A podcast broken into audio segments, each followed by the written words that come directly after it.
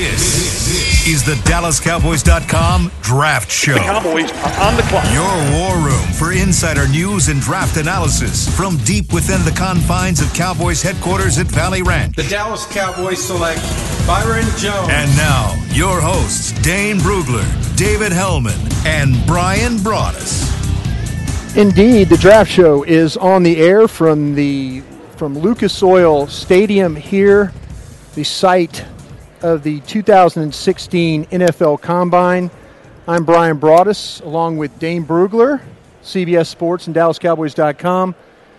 Jeff Kavanaugh of 105.3, the fan, my, my scouting buddy during the week and rival on the weekends when we mm-hmm. argue about these players. And Kevin Turner, also from 105.3, the fan, a little bit more apologetic about why he doesn't like a particular player, unlike Jeff. So, Gentlemen, welcome to day one of the combine. Snowing outside, nice and toasty in here for some draft talk. Uh, have the running backs, the offensive line, and the specialists uh, on tap today. No workouts, all interviews.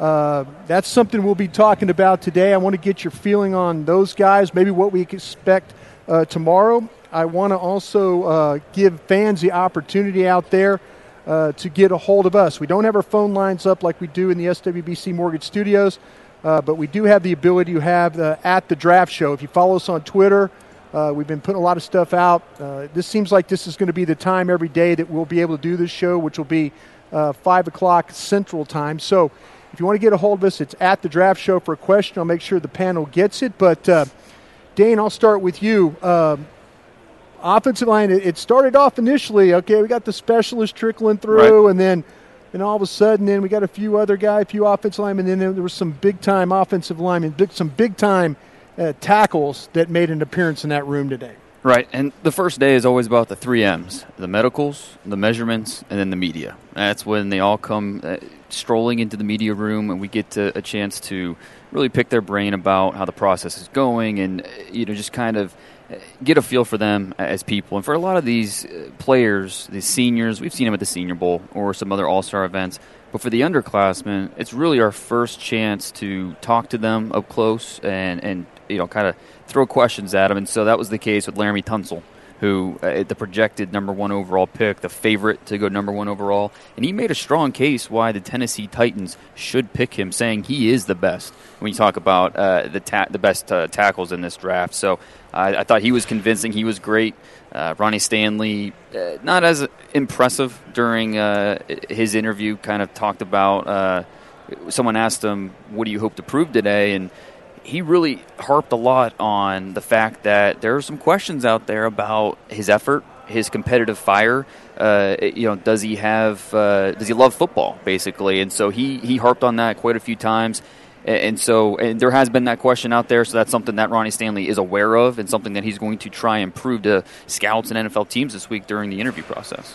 Jeff, your thoughts though. You you had you came in you know pre-show talking a little bit about some of these running backs and really what you you know we you know the the questions about Tunsil and Stanley and those guys, but you got a shot to talk to a couple running backs today. Yeah, and I thought for for me there was one guy in particular because I think at the combine it's a great opportunity for a lot of these players where there's certain things you get to see on tape or that we get to see on tape when we watch these guys, and there's certain things that teams don't ask guys to do. So for Alex Collins, the guy from Arkansas, who I think we all really like as a runner, right, downhill guy, decisive, powerful, not going to quit, like really like him as a runner. And so he was up there on his podium, and we're, we're talking to him about the other facets of his game, and he talked about taking pride in the in the pass protection, and he talked about how excited he is to come out here and show off catching the football. Because that's one of the things that, you know, we, we make notes on. When we first watched him, we're like, man, that's a really good runner. Really like the way he runs the football. But you don't really see him block a lot. You don't really see him catch the ball a lot. And he made the note, he's like, I never dropped one. Yeah. yeah. And it, so for a guy like that to, to sort of dispel something that people could have as a possible knock on him, I think that's a big deal. Yeah. And uh, KT, your first – uh, trip here to Indianapolis and to the combine and all the, the experience that you had today, you know, uh, and, and, seeing a lot of, you know, we focus, Dane talked about Tunsil and we talked about Collins and just anybody else kind of, kind of, uh, you know, whet your appetite because you've seen a lot of tape on these guys, and this is your first experience to, to get up personal, hear them talk a little bit, and see what they're all about. Well, it's fun to go get close to some of those guys who are later in the day, uh, later in the draft type of guys, the day three guys. I went to Denver Kirkland and started uh, uh, kind of beating him down about, hey man, you're moving back into guard, right? Like that, you've got to move back into guard, right? He's like, oh yeah, everyone's talking to me about playing guard. Heaviest Even though- guy here. even Yeah. though he had to play tackle last year. I know Denver Kirkland's a you know a third day type of guy now, but uh, I also there's a guy I didn't get to see today, uh, and it's my second favorite running back in the draft, and it's Devontae Booker. And I was hoping I know he's not going to participate or anything Right. because of his knee. But I did see that he put on a little bit of weight, which was something he was wanting to do. I think he got up to around 220. Yep. And uh, but I, I didn't get to talk to him because we were so consumed with uh, you know dealing with uh, Jason Garrett and all that. And I don't even know if he even came out and did interviews or not. I didn't get a chance. We to might talk see to him tomorrow. Okay. Yeah, well, hopefully we do get some. Zeke too, because Yeah. Zeke did not come. Yeah, through. that's and that when when all of a sudden when you don't start seeing guys, and I wrote about this on DallasCowboys.com this morning, kind of my uh, my combine primer.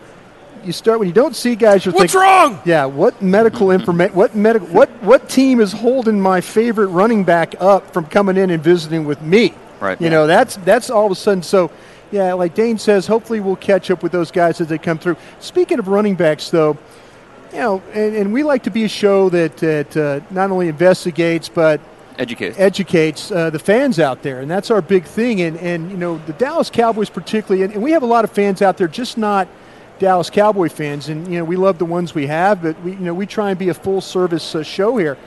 But let's talk about maybe what we saw Henry, Derrick Henry, up there on the podium today. You know, and and and he was very kind of like uh, the smile was. Well, someone asked him, "Well, how much you weigh?" You know, and here's a guy that, you know, well, he almost gave you what he give you 249? 247. 247, yeah. So all of a sudden you're sitting there going, you know, if you're not a Derrick Henry fan, you know, I, I didn't think that he looked, now, particularly he was in sweats and all that stuff. He's six like two and a half. yeah, So it's but you're thinking distributed. Of, you're thinking about you know a 250 pound guy. Now maybe this guy not for the Dallas Cowboys, and folks will go out there, they'll go, oh hey Bryan, why not for the Dallas Cowboys? You know, I, I think that they're looking for a different type of back. I don't think that that Derrick Henry fits in his back, but we'll talk about him. What just uh, you know when you were standing there or you got the opportunity to see him with your own eyes. Mm-hmm. Yeah, just any thoughts about Derrick Henry? I- yeah, he's obviously the weight. He even surprised. Uh, he was surprised by that. He he said he's been working to add some weight, get stronger, uh, but even he wasn't expecting 247. Yeah. Now we'll see. uh, Obviously, you know, is that going to hinder him at all with with the different drills and, and things like that? But he reminded me a little bit of Cam Newton up there, just with his smile. Uh, you know, he was just happy to be there, answer all the questions. Uh, you know, talking about you know his 40 yard dash. He's like, "Oh, I'm not telling you guys. I have a goal, but uh, yeah, we'll see if I get there." Okay, let's talk about that a little bit then. You know, you know, I think a lot is going to be said about you know guys like that. We thought that Treadwell. There's there's certain guys in this draft, and when we evaluate players, mm-hmm. we're we're interested in seeing, hey, what's what do we think this guy is going to run? I mean, you know, I'm interested to see what the Notre Dame receiver is going to run. Yeah, Will I- Fuller? yeah, I'm interested to see how fast he really is.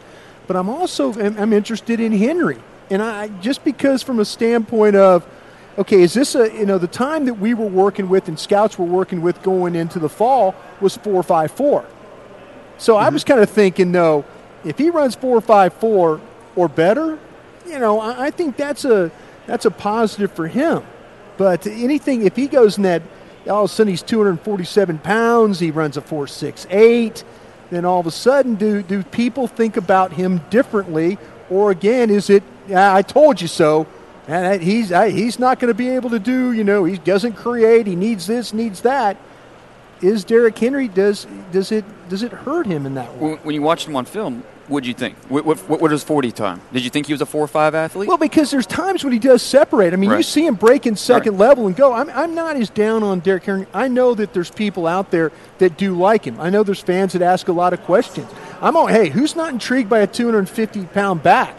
And I, you know, two- I, I- I round up in his case. But if he were to run better, d- does that does that change your thinking about him at all, or is is that uh, make any difference, KT? I feel like I know what I'm getting with Derrick Henry. I feel really good about the, the evaluation on him because I don't know if the speed is gonna is gonna make too much of a difference. I feel like I know what he is, And I think it, people kind of freak out just because I'm, you know, a lot of people may like a couple other running backs better than him. I think he's a third round guy, and I Yeah. feel confident in that evaluation. A lot of people see him as a second round guy, and and that, that's okay. But I, I, I don't see him as the best running back in the draft or anything. I think it's clearly Zeke, and I've I like two other guys more than I like Derrick Henry. You know, and, and okay, uh, Jeff, what kind of player you think somebody's going to get if they draft Derrick Henry? I, I, I think it depends who gets him. Because for all of the, I mean, we, we've talked about this guy a lot, and I feel like most people, when I talk about him, feel like I'm being negative because I point out, I do It's kind of like think- me and Bosa. Yeah, yeah, Dane, yeah. Dane, Dane hates I don't know why one. you hate him, but I don't. Yeah, you do I hate know, him, and that's it's very Okay, unfair well, how much you hate him. It's, Well, it's hey, awful. Every hero needs a villain. It's Hey, okay. boys, we're here all week. We get to talk about him all week long if you want. So, Well, so so for Henry, every time that I talk about him, I do point out that if you're not going to give him a clean route for his first two or three steps, like if you've got penetration in your backfield, Derrick Henry's Oh, in trouble. yeah. Right. he's in big trouble. He's not a guy that's going to get out of that. But once you get him going, I mean, you see on a lot of his runs, once he breaks into the open field, the dude can go. He can run. And so for me, it's all about what team he goes to. For so for all of the times that I point out the things I don't love about him as a player, I still realize that if he ended up with the Dallas Cowboys, I probably flip my whole opinion because they can give that to him. Right. Yeah. They'll give him those steps, and then you're looking at you're looking at linebackers, safeties, corners. They just fall off the guy. The stiff arm is so long; it's just it's so hard to get a hold of him. And that's why I really don't care what Derrick Henry runs in the 40 yard dash. I've seen him, uh, you know, speed away from linebackers. I, I care so you're more- higher on him than we are, though. You're A little. I mean, I, I gave him a, what a mid to late second round grade. Okay. I care more about the short shuttle, the three cone drill, Yeah. that short area quickness, uh, the change of direction, because that is, you know, with those longer legs, it is a little tougher for him when he's in the pocket, uh, a constrained pocket, to uh, create on his own. When the, the hole's not there, he can't get to the second level. So the short, uh, the, the short shuttle, the three cone drill, that will tell me a lot more about Derrick Henry than the 40 yard dash, that, just in my opinion. I'm going to get back to these uh, the offensive tackles a little bit. I want to talk about. I'll talk about a guy I was impressed with, and I and I you know I, I like I'm a, I'm a, I like Taylor Decker. I'll admit it. I got him as a first round guy, but I'll tell you what. I like talking to Jack Conklin today. I, I you know what I really and and what surprised me about Jack Conklin was he talked about a cowboy, a, a- a- a Dallas cowboy right now who's been making the news here as of late is one of the most difficult guys that he's ever had to face in Randy Gregory. Right? You know, when you talk about that, he's like, hey, man, that first step, you know, and I'm thinking, okay, where's that guy been? Right. High ankle sprain. Yeah, you can't run with yeah, that, you Bryan. can't, can't run with And that. he also mentioned who's been helping him yeah. prepare. Uh, legendary former Cowboys offensive line coach. Yeah. Uh, so Hudson Houck? Right, and so I, I think that's a couple Cowboys connections there. But the thing that struck me with Conklin was, and I wrote about this today, was his praise for Connor Cook.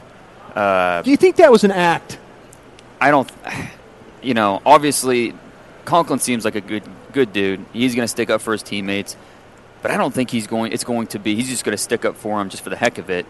I think he meant everything he said, and now that's not saying that other teammates might disagree. But I think Jack Conklin, you know, what he's he he called Connor a leader on our team, no doubt about it. Talk to anybody at Michigan State, and you'll get the same answer. So positive praise for his quarterback.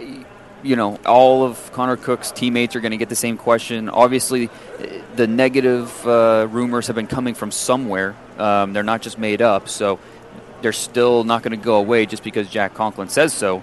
But it, it does help Connor throughout this process that he has his left tackle sticking up for him. And I think that's a good point, Dan, because it wasn't just a broad defense of Connor Cook. I mean, they, the questions kind of there were a couple more about specific incidents or, or uh, you know narratives that have taken place over the last few months, and he was he had his back the whole way.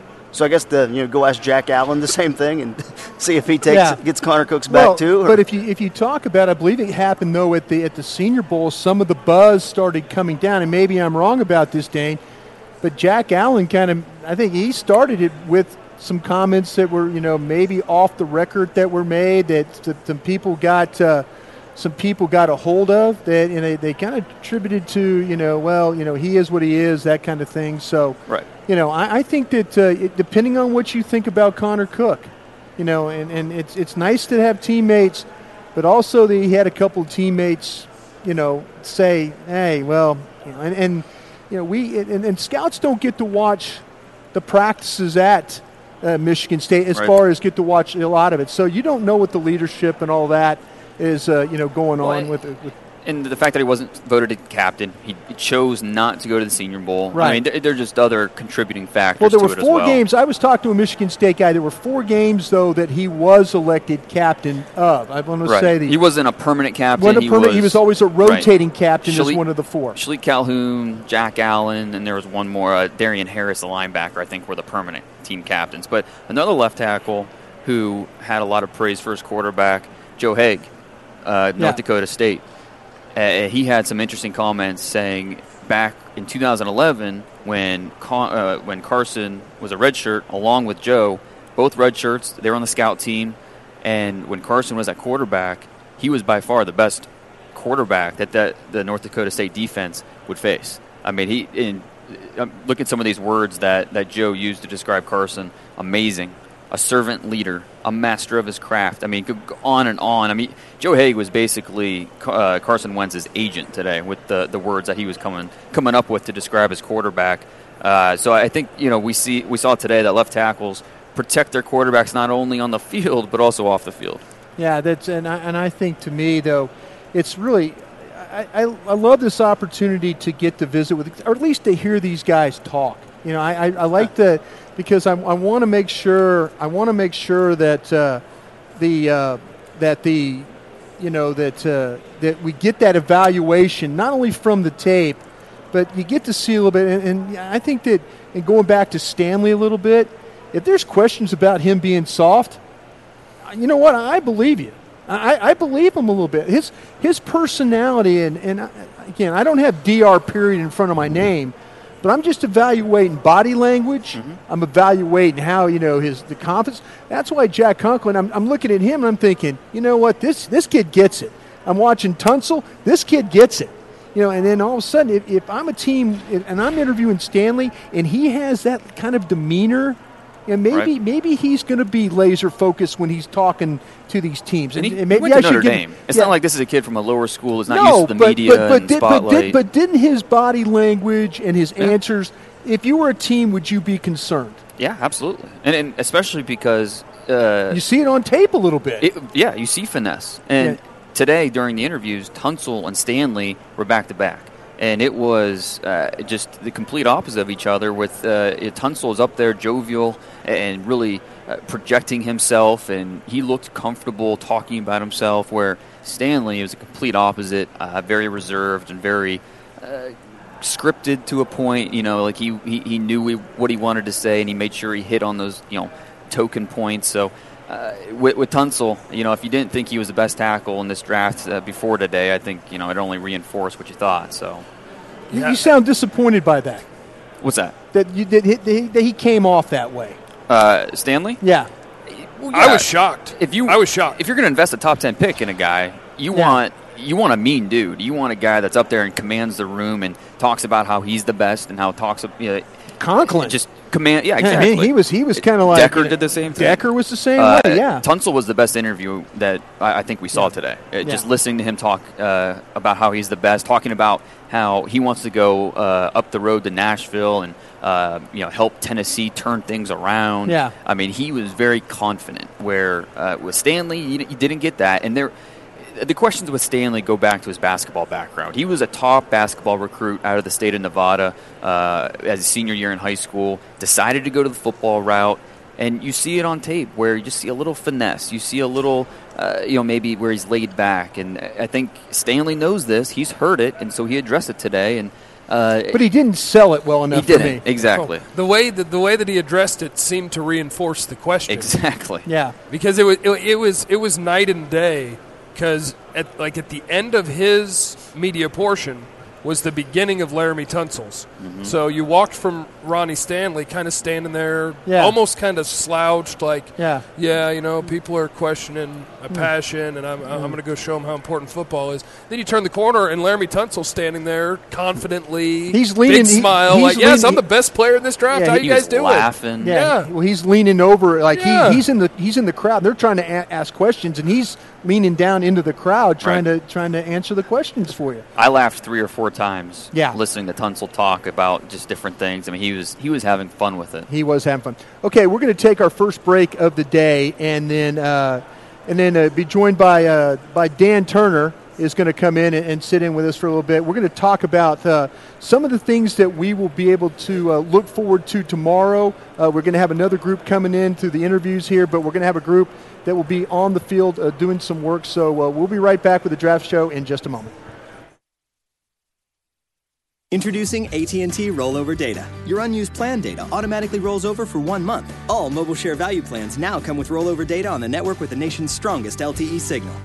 AT&T, mobilizing your world. AT&T reminds you to never text and drive. It can wait. Available only with AT&T Mobile Share Value plans. Rollover data automatically expires after one month or with any plan change. Other restrictions apply. Visit att.com slash rollover data for details. Signal strength claim based only on average LTE signal strength for national carriers.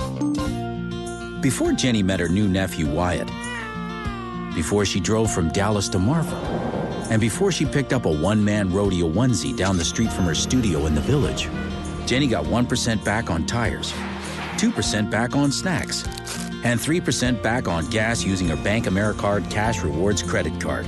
So Jenny got ready to do what she loved with cash rewards she liked. That's the power of the BankAmericard Cash Rewards credit card. That's Bank of America. Life's better when we're connected.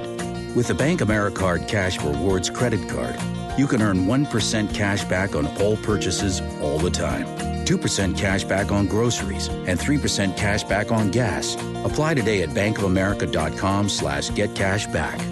Grocery and gas bonus rewards apply to 1,500 in combined purchases each quarter. Call 1 888 224 8735 for details about credit costs and terms. Copyright 2013 Bank of America Corporation. I'm former Dallas Cowboy Everson Walls. As a four time Pro Bowl player, I know the determination and will it takes to win. That's why when you've been hurt or injured in an accident, you need to call attorney Domingo Garcia. I've known Domingo since high school. When you need a Tejano Tough attorney, call Domingo Garcia. 1 800 LEY 9999. That's 1 800 LEY 9999. I'm Domingo Garcia. Call us now for a free consultation. 1 800 LAY 9999.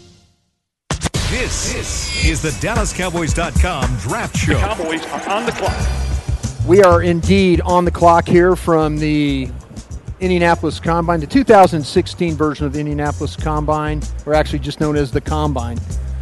And I, you know, I almost segued down and said that you know used to call it the Open Championship. Just call it the Open, right? Yeah. Open, but Just the Open. So now that I was going to segue into that, I will bring our draft expert from across the pond, International. international superstar for sure, and our buddy from the NFL DraftZone.com, uh, Dan Turner. Dan, so wonderful to have you here in Indianapolis, and, and thank you for all you do for uh, for us overseas and, and make us think about players in a different light. Well, thank you very much. I mean, it's an absolute honour to be on here, by the way, just because I've been watching this show for quite a while now and been on here with Bryan and Dane, who I essentially learned to scout off. I mean, I would, um, I pretty much learned all I, um, all I know just from going through your scouting reports and Dane's draft guide and just highlighting words that and phrases that I didn't understand and, and googling them and watching film to try and find the to try and find what they actually meant. So that's pretty much how I actually got started in this. So it's a it's a privilege to be on with you guys. Well, thank you for, for being here, and, and you know, excited to see you. It was it was fun for me today, and I've been coming to this combine since 1992, and it was fun to see you have the experience of kind of going through and, and getting an opportunity to visit with the players. We all kind of shared a, a little story of something or two. Anything stand out to you today? You you've watched these players, you've studied these players, but the chat, the fact that you've now got to, to see them up close a little bit. Interestingly, I think the really the thing that stuck out the most is actually how samey they are actually to what I expected of them. So to me, the combine is and always has been finding players who I was wrong about in my evaluations, my initial evaluations. So I, I, I basically I'll be right about 90% of these measurements and 40 times and vertical jumps and stuff like that because I feel like I have an idea of these players. But it's about finding the 10% who I was who I was wrong with in my initial evaluation. And I'm not stubborn. I'll I'll, I'll um. Uh, I'm not stubborn. I'll be. I'll, I'll admit when I'm wrong with these guys. So oh about- yeah, you have to do that. so, but, but the initial impressions of today, especially, is that I don't really think I was wrong about any of these measurements or about any of this stuff. So it's actually been a successful first day, really.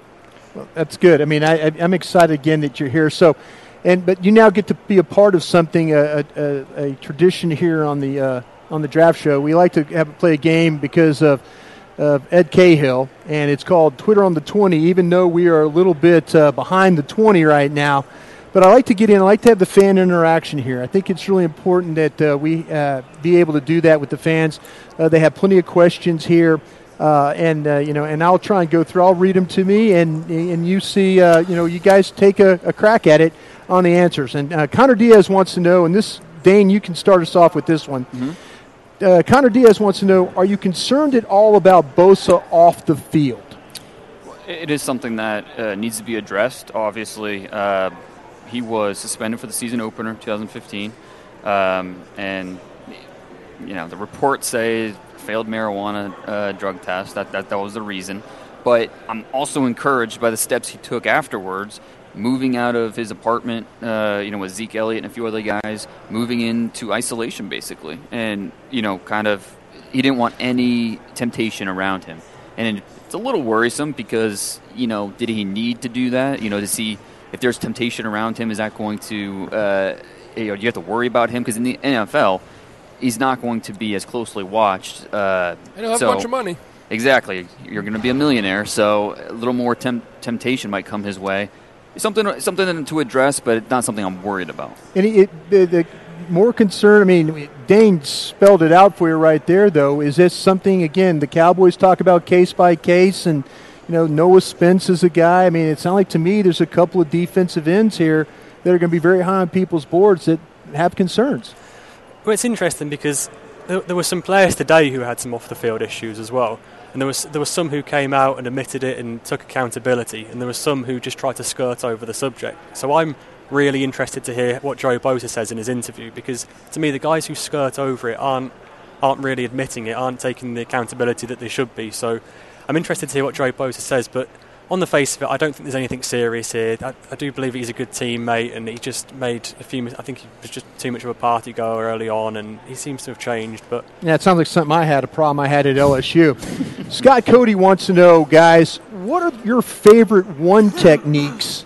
Now, you know me, Dane. I've got to bring this always back to the one technique. That's my favorite position That to this talk team about. never drafts. The team never drafts. And Garrett was even asked about that today, and he kind of goes, "It's a little early, you know. We're just in the okay." And then they don't draft one, and everyone else does. What are your favorite one techniques for rounds two through five? You have one guy that you're kind of Kavanaugh that you're kind of focusing on, and I think we have the same one. Uh, well, one of my guys I really, really like, and then Dane is just going to chop him down when I drop the name Hassan Ridgeway out of Texas. Uh, That's, that's exactly what I was talking about. That's, okay, that's our guy. Okay, okay, then yeah, we're agreed then. Like watching him on tape was great. okay, Uh, what kid- round? What round? But that's the thing. Do you take him at 34? Right, 34 seems sort of high, but That is- Oh, we don't want to play Rich. No, but uh, here's the problem. I, I, you can't play the game of Yeah. is he going to make it to me? If you really want to upgrade that position, and that's the best guy on the board at the time, I could take him at 34. I think on tape, he shows traits of both defensive tackles. He shows some Right. quickness and some burst. He shows some power. He's so active. He plays violently. I really, really liked his tape. And we're going to see probably some of these one techniques fall to that second round. And so that's the. I want Andrew Billings Exact- to fall. it- does an Andrew clear. Billings, does a Jarran Reed fall? Does uh, you know some of these other talented defensive tackles that we really like in the end of round one sneak through to 34? And if that's the case, then it's going to be hard well, to pass our, our brother at the end of the at the end of the table here, though, he has some questions about Jarran Reed. oh yeah, it's not that I don't like Jarran Reed. I just think that he's a guy who he, you don't- he doesn't stay on the field on third down, and I think Right. there's there's just a certain you, there is there is a value in that. I mean, the third down is the money down at the end of the day. So I need I need someone who's going to be able to stay on the field. So my my personal favourite is actually one of the guys who I one of the first guys I watched when starting this evaluations, and that was Vernon Butler. mm-hmm. Okay. And um, it's interesting because he was, like I say, he was one of the first I watched, and I've, I've yet to find someone who actually does the job better. I just think he's extremely strong. I mean, his ability to just handle double, not just handle double teams, but actually dominate against them as well. He can push double teams back into the backfield. He can make an impact on passing downs. Get knocks balls down and stuff like that too. Yeah, he's extremely athletic, and I think this week he could really, really put on a show in the combine. He's, he's, he's going to he's going to show himself to be one of the explo- most explosive athletes in this entire he's gonna, class. he's gonna take our job, brother. He's really Vernon Butler's a really good player, so That's- he's spot yeah, on there. He's spot on. There you go. Uh, Justin Byerly wants to know, uh, and this might take a little thought. You guys, maybe you could come up this together. What do you think it would be most likely the top five picks? Something you're willing to bet on. The the first five picks of the draft. Start with number one with Tunsil. I think I think that's one. Yeah. I'd be I'd be really surprised Tunsil if that one? wasn't. I actually think Ramsey's going to be number one by the end There- of it. That- and I think, yeah, you, I mean that. Uh, if you're if, if, if the Titans stay at number one, I think those are the two guys that you, you know we're looking at at, at, at number one, Okay. Tunsil or, or, or Ramsey, depending on which direction they want to go. Okay, let's just say for sake, two to one, we'll go. We'll go Tunsil. Number second pick belongs to the uh, the Browns. The Browns, and you assume they go quarterback. Uh, you know, uh, who knows if they actually love one of these quarterbacks? But uh, for sake of the argument, Was Hue Jackson telling the truth today when Yeah. Hue Jackson said that hand size is really important to him? It is because the rumor is Jared Jared said Goff's that supposed too. to- let's, let's be fair. We don't know Jared Goff's hand size yet. I said the rumors. Yeah. the rumors are he's a tiny-handed man. we will find out tomorrow what the hand size is. And really, the threshold is nine and a quarter. You guys if have it's- chance to come over on my Lynch bandwagon if you want. Well, no, I want a quarterback that's Oh, really okay. good. Oh, okay. I, I want a good quarterback. I, i- if if Goff can hit that, that benchmark, then you know I he's going to be in that conversation to be the number two pick. I'll, I'll say Goff is the pick. at Okay, we'll say Goff at two. You, you, you okay with Goff at two? Well, again, I just think that um, small-handed quarterback. I actually honestly think that it could be Paxton Lynch at number two. Oh wow! There's been, um, there's, I I mean, his stock is all over the place. He could go as high as number two or as low as the second round. I'm liking this guy. No, Paxton Lynch, three to five years from now, he could be the Yeah. best quarterback from the class. It would not surprise me at all. Once he learns to play quarterback. he's just he's so young in quarterback years. He needs time. He needs reps, and uh, he checks okay, boxes. Let's let's say let's go Goff. Let's fine. go. Let's Yeah. go Goff. Okay, number three. Ramsey. I kinda- Buckner? I like Buck- Buckner? I like Buckner there. Three, Uh, four? Right. San Diego. Defensive line. But Ramsey could be Ramsey. They need impact guy, especially with Weddle. Uh, it sounds like he's leaving San Diego. They need a new impact guy in the secondary.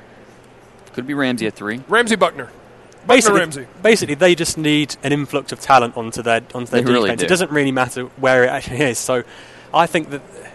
Who- Okay, that- I'll, I'll do this. I'll do this for you then. I'll do this. They take Buckner at three. All right, now you got the board to Dallas. Bosa Ramsey. Bosa, Ramsey, Jack. Jack. You know, you've got the board. any of these guys. Yeah, you got the board. What do you think?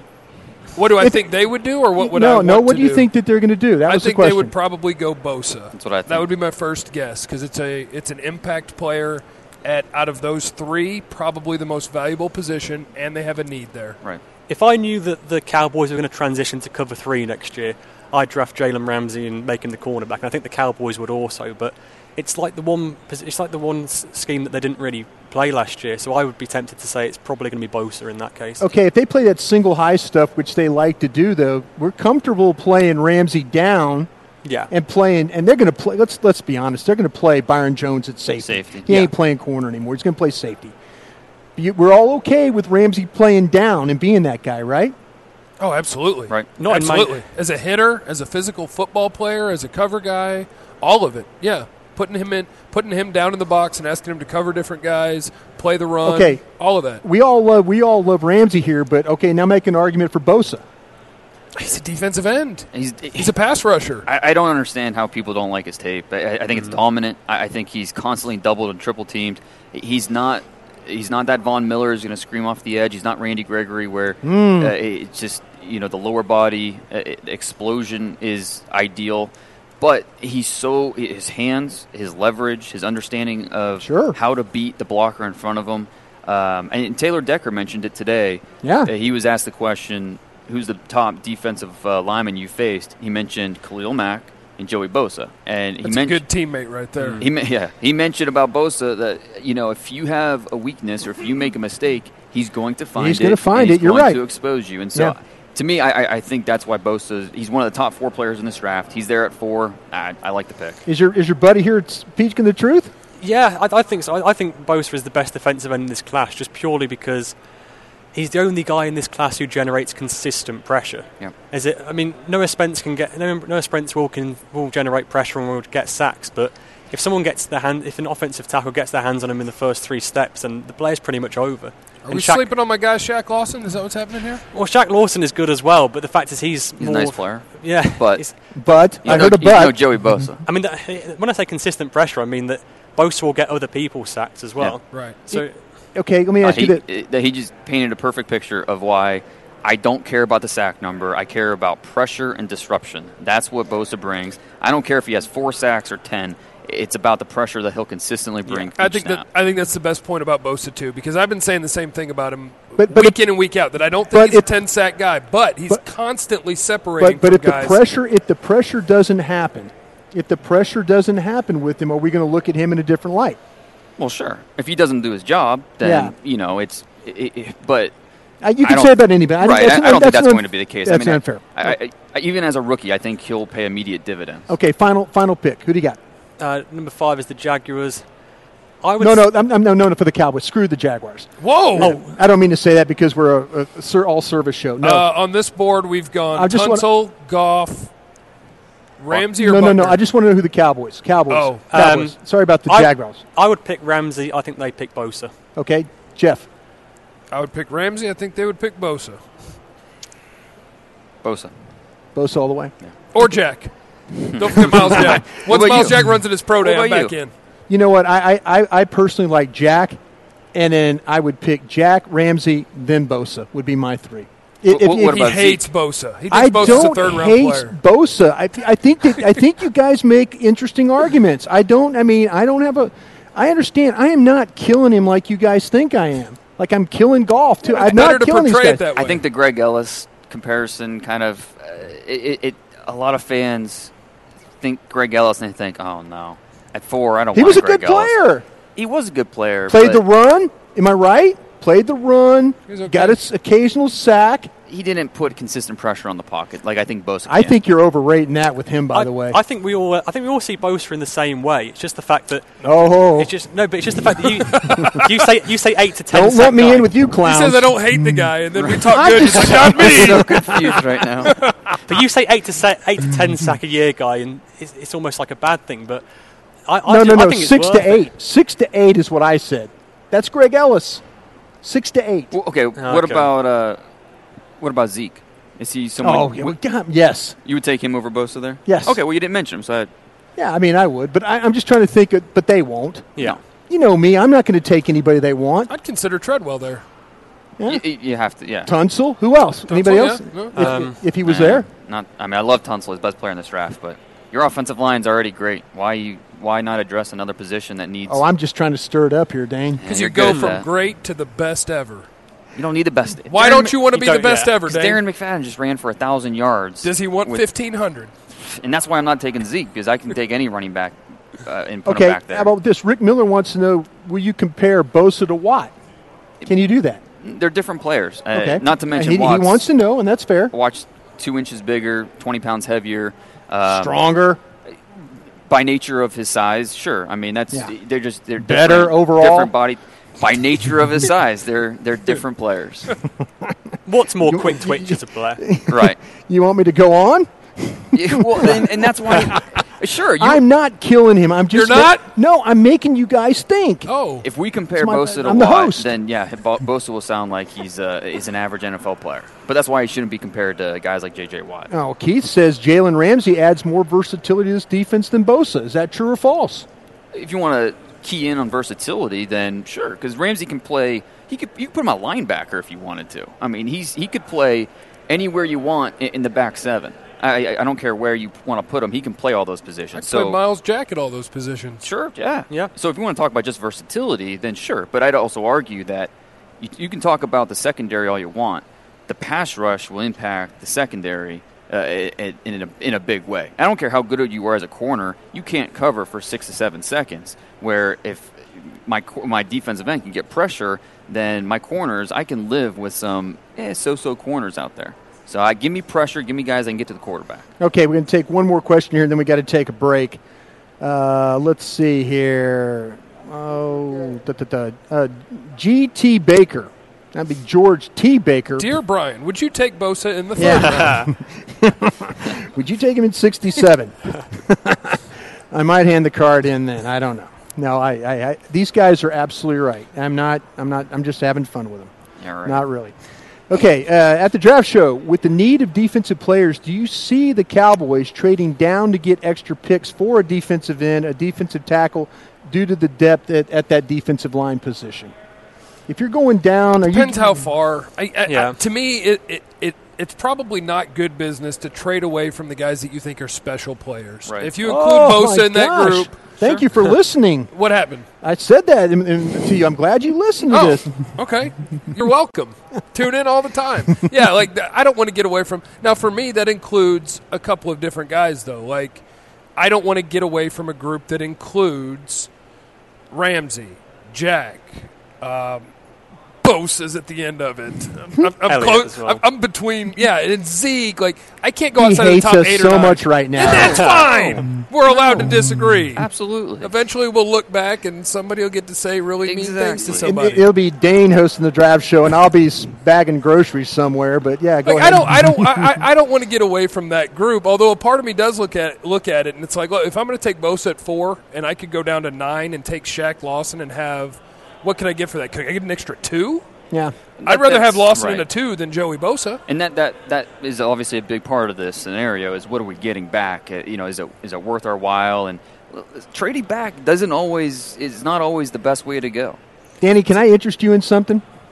Can I get you? Can I get you to pick at four and come back to the draft at twenty? Can I get you to come back in at twenty and give me? I, I, I talked to I talked to Mike Maccagnan, the the general manager for the Jets, and he's interested. He's very interested in, in if somebody he Mike Wants a wants quarterback? He wants picks. He wants picks. And Michael told me he thinks he's at the very end of maybe the first round run. We talk about those 18 to 20 Mm-hmm. names that people have on their board. Not, not everybody has 32 first round grades. We all have somewhere between 15, 18 names. And, and Mike thinks he's at the very end. Can I get you to give up your two and your four to come back up into this draft at 20? I think Cowboys fans massively overrate how many needs the Cowboys have this off-season. So, honestly, I, I wouldn't. It's, it's the fact that even if they traded down in the first round, I'm only I'm only trading down to get more picks so I can trade up later. And honestly, I would take that deal because th- this could be controversial here, but the Texans pick. Oh, what- go ahead. We do it all the time on this the show. Texans pick at 22. If you if you take a defensive player at four, then to me Christian Hackenberg is the last potential franchise quarterback in this class, and I think you have to get ahead of the, the Texans to be able to get him. Or if Paxton Lynch falls that far, or if one of your first rounders falls that far, so say Zeke falls that far, you can get a franchise changer there. Whereas I don't, I'm not sure that you can get the same at 34. So I would I would 100% be interested in trading up. Can I get you to trade back in for two and a four? It depends on who we're trading up for. If we are trading back up for Zeke, yeah, I'm doing it. If we're trading back up for Lynch, yeah, I think What I'd do that too. What if he was going after? What if he's going after? He's trying to get to pull a Carolina here and go back to back defensive ends. What if you draft Bosa at four and then maybe you're going back in for Lawson? Would you go back in for another defensive lineman? Well, why do you do why do you do that when you have Lawrence? Yeah, you. Do, I don't think you need to do that. Okay, I'm just trying to say maybe you know the little you know you're not going to bring back Hart. Let's be honest here. Bryan And said we got to stack these up like club sandwiches. Yeah. stack up I'm these all for that. I you know I'm just trying to make you think about something because you're thinking about going back in for, you know, a quarterback. You're thinking about going in for a runner. if you're trading up like that, you want an impact player, and I think there's going to be some guy. There's always a player that falls, whether it, you know it could be a quarterback like a Paxton Lynch. If Zeke does slip to 20, I'm doing. I mean, I'm not going to take Zeke at four, but at 20, I, w- I would I would use my second, my fourth to go up and get. What him. what if what if Treadwell is the slider? Yeah, and that's yes, possible. Yes, yes, Do yes. that. Go get Do him. it, yeah. Go get him.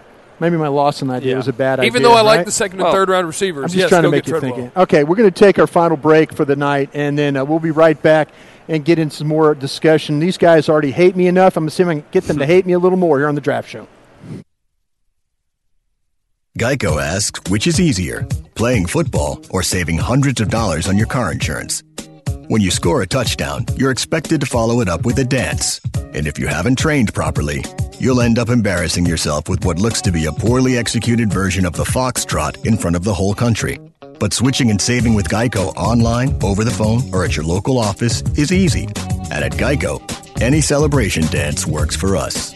Geico, saving people money for over 75 years. Introducing AT&T Rollover Data. Your unused plan data automatically rolls over for one month. All mobile share value plans now come with rollover data on the network with the nation's strongest LTE signal. AT&T, mobilizing your world. AT&T reminds you to never text and drive. It can wait. Available only with AT&T Mobile Share Value Plans. Rollover data automatically expires after one month or with any plan change. Other restrictions apply. Visit att.com slash rollover data for details. Signal strength claim based only on average LTE signal strength for national carriers. Papa John here. People say all I think about is pizza. That's not true. I spend a lot of time thinking about what to eat with my pizza. Introducing our new garlic knots, made with fresh dough and garlic parmesan seasoning. Try them for the limited time online only price of $4. At a large two topping pizza for just $10 more. Order now at papajohns.com. Better ingredients, better pizza. PapaJohns.com. Limited time offer not valid with any other coupons or discounts. Prices, participation, delivery area, and charges may vary. Additional toppings and taxes extra. Dallas Cowboys Star Magazine brings you behind the scenes coverage with in depth player stories, entertaining columns, a pull out poster, and, of course, your Dallas Cowboys cheerleaders. Subscribe now and get 32 issues throughout the year, including our season breakdown and the stunning cheerleader swimsuit issue. Star is delivered to your door for only $39.95 per year, or go digital for just $14.99 a year through our free Star Magazine app. Call 1 877 NFC Boys today. This, this is the DallasCowboys.com draft show. The Cowboys are on the clock. We are indeed back on the clock here from the 2016 NFL Combine from the Lucas Oil Stadium here in Indianapolis, Indiana. Looks like the darkness has set in. I don't see it snowing. It was earlier, but uh, we'll sure enough be out there in it uh, here in a little bit. Uh, Bryan Broaddus joined here by Dane Brugler by Jeff Kavanaugh and by Dan Turner. Uh, we're arguing all things NFL draft, discussing all things NFL draft, and trying not to hurt me NFL draft at this point in time. Hey guys, um, there were a couple of uh, late questions that popped in that I just want to make sure that we maybe get a hold of, and just just to kind of spur the conversation on a little bit further. And I appreciate these uh, guys sending in, so I'll I'll continue on a little bit. Uh, Maurice Kimbrough wants to know: Do you think Elliott will make make the biggest impact in this draft? Will he make the biggest impact? And you know, I get this of all the players. I get that question a lot from a lot of fantasy football uh, fans. You know, and about quarterbacks and these receivers, and so much depends on fit. So much depends on where he ends up, and uh, you know how he's going to be used. You know, but Zeke is scheme versatile. I mean, he transcends scheme. He can fit whatever your, your offense wants to do. Um, so I think he'd be an. If you want to tell me that Zeke's going to be the most productive player from this draft, I won't argue with you. Yeah, because Zeke is probably the best player from this draft class. Just in terms, of, it's only because the, the running back position has got devalued. Hallelujah! Someone agrees with me. You can make that argument certainly. Definitely, yeah. he's yeah. that good. I mean, yeah. the fact is, I don't think he's even that far behind what Todd Gurley was last year. In fact, I would say he's That's closer fair. to Todd That's Gurley fair. than he is to Melvin whoever the third court, third running back is from the last. yeah, but few you better years. be careful. That guy to your right, right there, might slap you for saying if he's better than Gurley. Oh, that's okay. We'll do that Nobody's anyway. nobody's going to say that. No, I don't think. if anybody said it, yes, I would get physical, but no one's going to say that. That'd be crazy talk. I got you. Okay, Maybe got- maybe more complete, and I think Gurley can catch and block too. But Zeke may hold the edge in other categories. He's not a better runner. Don't have the durability question either. Yeah. Okay, yeah. Eddie H wants to know uh, who Where will, was his interview? yeah who will have the better career, Bosa or Ramsey? I'll bet on Ramsey. It's it's tough. I mean, I, I like we, we like both these guys. I mean, we're, we're splitting I know, hairs. I know you, know, are, it's but, just, but you know it, Which again, impact player is going to be really good? right. All of them. Which impact player is going to make an impact? You know, it's. Yeah. I mean, I, I've got Hey, Ramsey. fan-friendly here. Ramsey's three on my board. Bosa's four on my board. Okay. So you know, it, it, we're splitting hairs. Ramsey has more upside in my opinion, so I think, and I, and I think he's also quite likely to actually hit that upside. It's just that Bosa I just see him as a safe pick. So boy, we're going to invite you back for making points like that. Is it That's a possible that Bosa has I don't want to say hit a ceiling, Right. but it seems like he's more advanced than most college football Yeah. players. Like And he's winning with technique, he's winning with hands, Oh, yeah. he's winning with all these Yeah. things. And- and is sup- he what he is? And are a lot of other guys? Do they have more room to grow? And I'm surprised when people use that as a negative because Right. It, he's more of a sure thing. He's Right. more of a you know because a lot of these guys with upside. I don't think he's more of a sure thing that Zeke is, though. No, I don't, no, yeah, I definitely agree there. But you know, we talk so much about potential and upside with these guys. It's it's unrealized potential at this point because they haven't reached that, and there's no guarantee they will. But with Bosa, you have a better idea of who he is. You know, there's more puzzle pieces put together uh, with him as a prospect. Sebastian wants to know, guys, who are some possible later round defensive gems?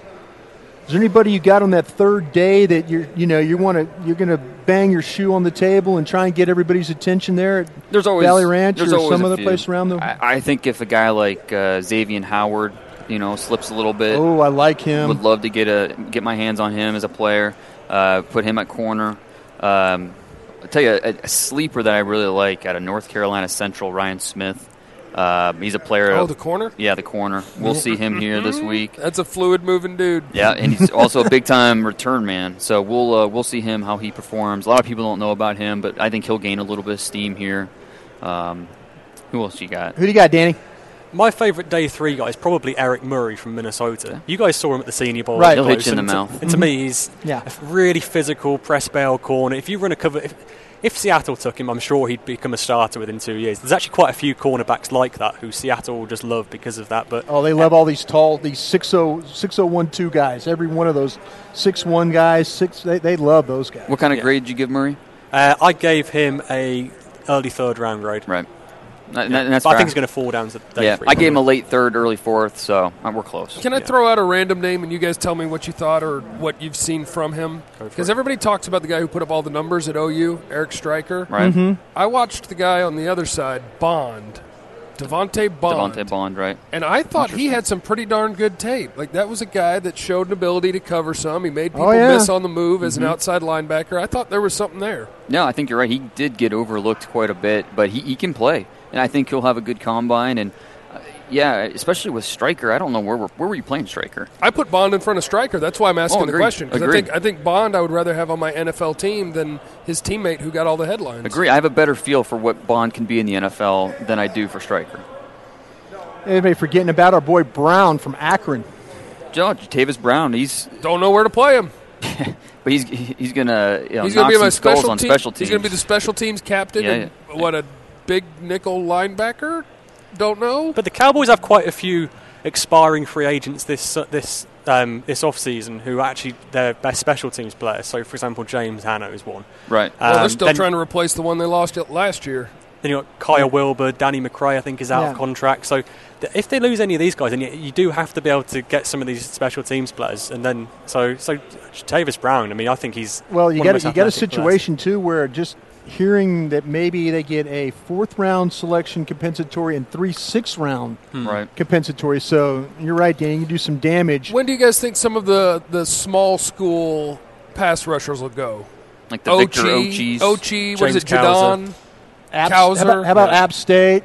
Uh, no, Ronald Blair. If Ronald Blair doesn't go in the top fifty, uh, I'll come back on here and nah, you don't have nibble to. on. do I'll, I'll gnaw Yeah, on my shoe. Yeah, that dude's What- that dude's good. Wouldn't he be nice to get in the third round? Well, Danny, have you, Danny, have you take him in seen him? Have you? Oh, have, yeah. have you seen the young man from App, App State? Yeah, Blair, I, Ronald actually, Blair. I actually watched them because um, Dane wrote an article before the Shrine game saying he saying he thinks he might be the best player there, and I watched Blair after that, and he was absolutely. How about you doing that? No, and to, to me, I was absolutely bemused that he'd even got a, sh- a, sh- uh, a shrine. He was going to the shrine game instead of the Senior Bowl because, Right.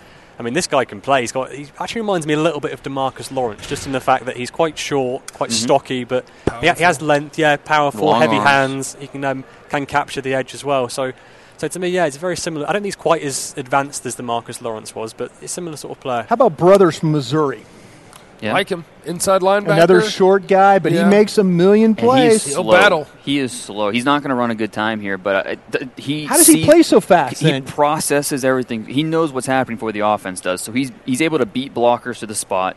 Uh, he, the way he sees the field and then processes it is, is outstanding. So there's a place in the NFL for him. He's one of the top 60 players in this When draft. we when we were watching him, I think what they had the listed forty like at four seven something or four Yeah, it was eight. It and we were wasn't like, man, good, he's yeah. playing faster than that. yeah. To, to me, Brothers is basically the same as Paul Dawson was last year to me. Just but the, the big difference is is that Brothers actually plays like he has some, like he actually understands his limitations. Paul Dawson was a was an, una- an unathletic guy who used to try and fill Run holes around which block. he couldn't do. Yeah, so yeah, yeah, for- exactly. Whereas, Paul whereas Dawson. Kentrell Brothers actually actually understands his game better than anyone. Hey, so you don't want to hear my player. Paul Dawson story. they have a file on me at CBS Sports in New So York. So if I do it, if can I do it and have a folder with the Cowboys? No, don't say what I said about Paul Dawson on Love there. Paul Dawson. Love Paul Dawson. Okay, uh, we've got uh, we got a little bit of time here. Let's see, we got about uh, ten minutes to go, and uh, get into some more conver- conversation about uh, maybe what we might expect tomorrow from these offensive line, from the running backs, that kind of. Uh, you know what we'll see on the field. Is there anybody you think is going to look great, and uh, you know who will be that guy that all of a sudden it's like we're not really talking about him, but now we're talking about him, and everybody's knee jerk. How about how about a guy that uh, I think it was Dane that was asking him the question? We were talking to Tyler Ervin, the San Jose State Mhm. running back, and Dane asked him, "What are you going to run the forty in?" And he said four twos. Yeah. He said the goal is the four twos, and we watched him, and he was a little guy listed Oh, in the one seventies, but he said Remember that how he was, tough he was in that Auburn game? He said he was playing in the 190s. Yeah. He said that 195, Made, yeah. he said they weighed him in the spring, but when they actually were playing football, he was in the 190s, and boy, he looked pretty good. I didn't see. I didn't think he was bad during the Senior Bowl. No, I mean I No, thought he- there was. But you watched that Auburn game, and you're and he's number seven at San Jose. So I mean, you swear you're watching that kid at LSU running the football sometime when he was against Auburn. Who you got? Uh, well, first off, yeah, I have to point out that Devontae Booker, Jonathan Williams, Jordan Howard, you know, these guys won't be working out, unfortunately. I was really looking forward to seeing them uh, with the injury questions, but uh, I want to see Zeke. I want to see what he does. I want to see uh, I want to see him in action. You know, how how fast can he run? Um, some of these offensive linemen, I think Jack Conklin. We, for as much as we talk Yeah, about sure. how That's what I was gonna say. Uh, Yeah, still don't think think that. Come up with your own guy. For as as much up as with we a new talk one. about Come up with a new Conklin as uh, maybe more more power than quickness, I think he's going to perform really well. So does he. Not only yeah, not Yeah. only in the forty. I, I mean, I think he'll be right around five five flat, uh, but the agility drills as well. So I, I think Conklin could help himself. The guy who I mean, like I say, I was going to say Conklin, so thanks for that. But but another guy who I'm quite interested in is um, Tre Madden from USC. Now he's had absolutely no publicity at all so far, and he's um, He's good. because he's barely played at all at USC. He hadn't had any snaps at all. They had they had good players behind him. They had Javorius Allen last year, but to me, this is a guy who I feel exactly the same way about Tre Madden this year as I did about Karlos Williams last year. Like almost exactly having the same grade on them. The reports are going to be the same way. And Karlos Williams had a really good rookie rookie year, and I think you can turn athletes into running backs more than any other position. And to me, Trey Madden is he is actually an athlete. So I think we might see that tomorrow in the running backs. And another guy who I'm quite intrigued by as well is Joe Haeg from North Dakota State. Mhm. Now, to me, he's the best reach blocker in this entire class. His ability to just get front side of guys in zone running, and so I think he could run quite a decent three cone time. He'll probably have a decent ten yard split in the forty. So I'm interested about him as well. And unfortunately, we're not going to see Madden because he, he's not working out Oh, because he had uh, he had a knee, and really that's that's the that's the, the the bottom line with Tre Madden is he can't stay healthy. Yeah. I, I think he's going to get a reject grade from a lot of these teams because the medicals are just going to come back so bad, um, and it's unfortunate because he's a really talented player. Um, uh, he played some linebacker at USC, uh, was a really good running back. So, yeah, really unfortunate for him because he is a good player. Who helps himself the most tomorrow? Guys, those we're talking like the the second, third round guys of the running backs of the of the offensive linemen. Maybe there's you know the USC center. Somebody. I mean, they, they, this is a pretty solid. not group. working out. He's not working Oh, either. no. Knee's Okay. not ready. Okay, so I'm just saying though, the, of the guys, and I was just going to say, there's an impressive Right. group of centers and stuff in this in, dra- in draft. In my the, the running back group is really interesting because I don't know if everybody feels the same way, but to me, there is sort of a jumble or a group of guys Oh, that yeah. are oh, third, Oh, I fourth was round say, right. guys. Yeah. I mean, if Paul Perkins comes out here and smokes everybody in the 40 and Right. looks great catching the ball, Yeah. now all of a sudden is he in front of a couple of guys that you have Oh, listed Dixon, there in the third and fourth Dixon's round? a guy I moved up into the second round after some Senior Bowl stuff that I had I- seen on him. I want to see Collins impress me because I, when I watch him on tape, I see a guy that's going to get what's blocked for him. Uh, is is a reliable guy, and there's a place in the NFL for How for Alex dare Collins. you. I want to see him impress me though eh, in the agility drills, and you know I, I want to see I want to see him pop off uh, the film when we watch watch his combine stuff. So I think for me, Alex Collins, I want to see what he does during the agility drills. keep your eye on Kelvin Taylor because to me, Taylor isn't actually. Oh. Taylor isn't a Jeff, did I tell you a story about Taylor? Oh, did you time? I timed his You dad. timed his yeah. dad. Go ahead, Danny. timed his dad. but Taylor, Taylor won't be a top 10 running back in this class just because he's purely a zone blocking runner. But the fact is, for the Cowboys, he may even be a top five running back on their board just because Oh. he is such a perfect fit as a one cut and goes outside zone runner. He can Yeah. has the speed to be able to get to the edge. He can um, he, he makes good reads, and so to me, I think he could. Uh, he's in that sort of probably third echelon of running backs, maybe third to fourth round, maybe a little bit later than that. So he's he's probably the guy who I have my eye on at the top of the fourth round. Who's, who's the most overrated running back? Do you have one guy that everybody's talking about, everybody's buzzing about, but there's there's one guy you're like you're hoping that somebody else takes him. Mine's Derrick Henry, but Okay, if well, he came to well, Dallas, I think he'd be really good. So Well, take Derrick Henry off then. Who do else you got? Mine is Devontae Booker because I think that he, has, he, has, he hmm. has really good film, which I like. But to me, with running back, it isn't just about the film with running backs. It's the fact that he's had a huge workload. He's going to be 24 years old during the season. Now wait a minute. Now you got to watch does- what you say about age because I sh- I gave a high five to a guy when I came into the airport yesterday.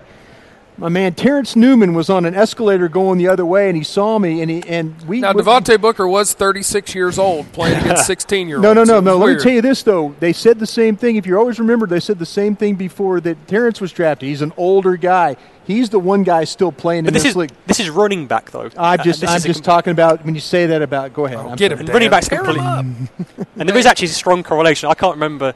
I, I No, you are right. You're Yeah. right. I'm just telling you about old. Every time you say something about an older guy coming in, he plays for like 12 to 13 years. Right, and Booker doesn't avoid contact. I mean, that, that- you Hmm. know that's he likes to be a pinball where he's going to bounce off guys. So durability is definitely something you There's have to and tear, consider. though. Yeah. Exactly. Did he make Did he make a point about this though? Do you, I mean, did you know? Oh sure, oh sure. And, you know, with all these running backs, you have to you have to wonder about that. Some guys are are, are better at taking contact than others, and you know, Booker, he's a competitive runner, uh, I, and love what you see on film. Um, but you do have to worry a little bit about his workload and, and, and the durability that comes with it. So it, it does factor into the equation. But I, I think these running backs, I, besides Elliott, I like a lot of them. I don't. I don't love any of these guys. I don't hate any of them either. Right. I, I, you know, they're all kind of clumped together in that second to fourth round range. But uh, you know, we mentioned Kelvin Taylor. My favorite Kelvin Taylor stat: he's the only running back in this group that has not fumbled in his career. He He's did not- also he the only running back. well. He's also the only running back I watched that nobody blocks for.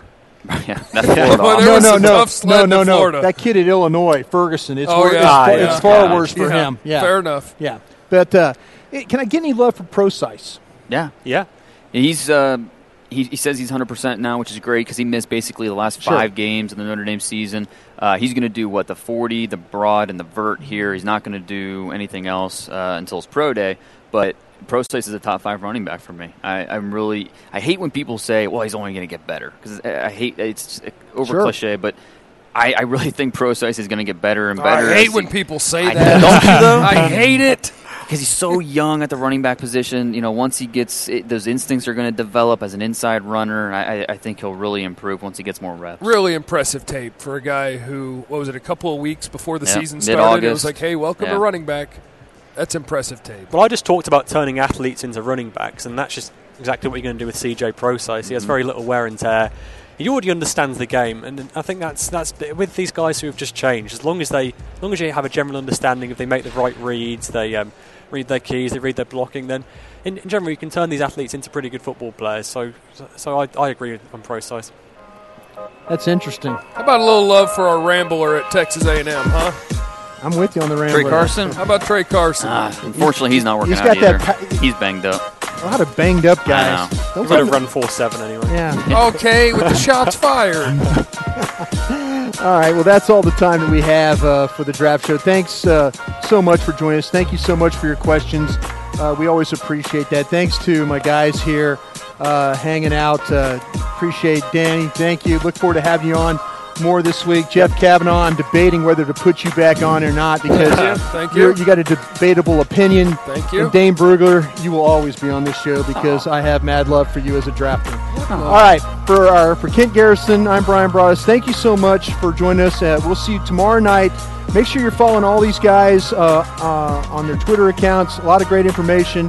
Make sure you're following us on DallasCowboys.com. Uh, a lot of stuff going up. Jason Garrett, we have him uh, broken down for you. That'll be going up, and we'll be uh, kind of uh, hanging out here in Indy and just getting you ready. So take care.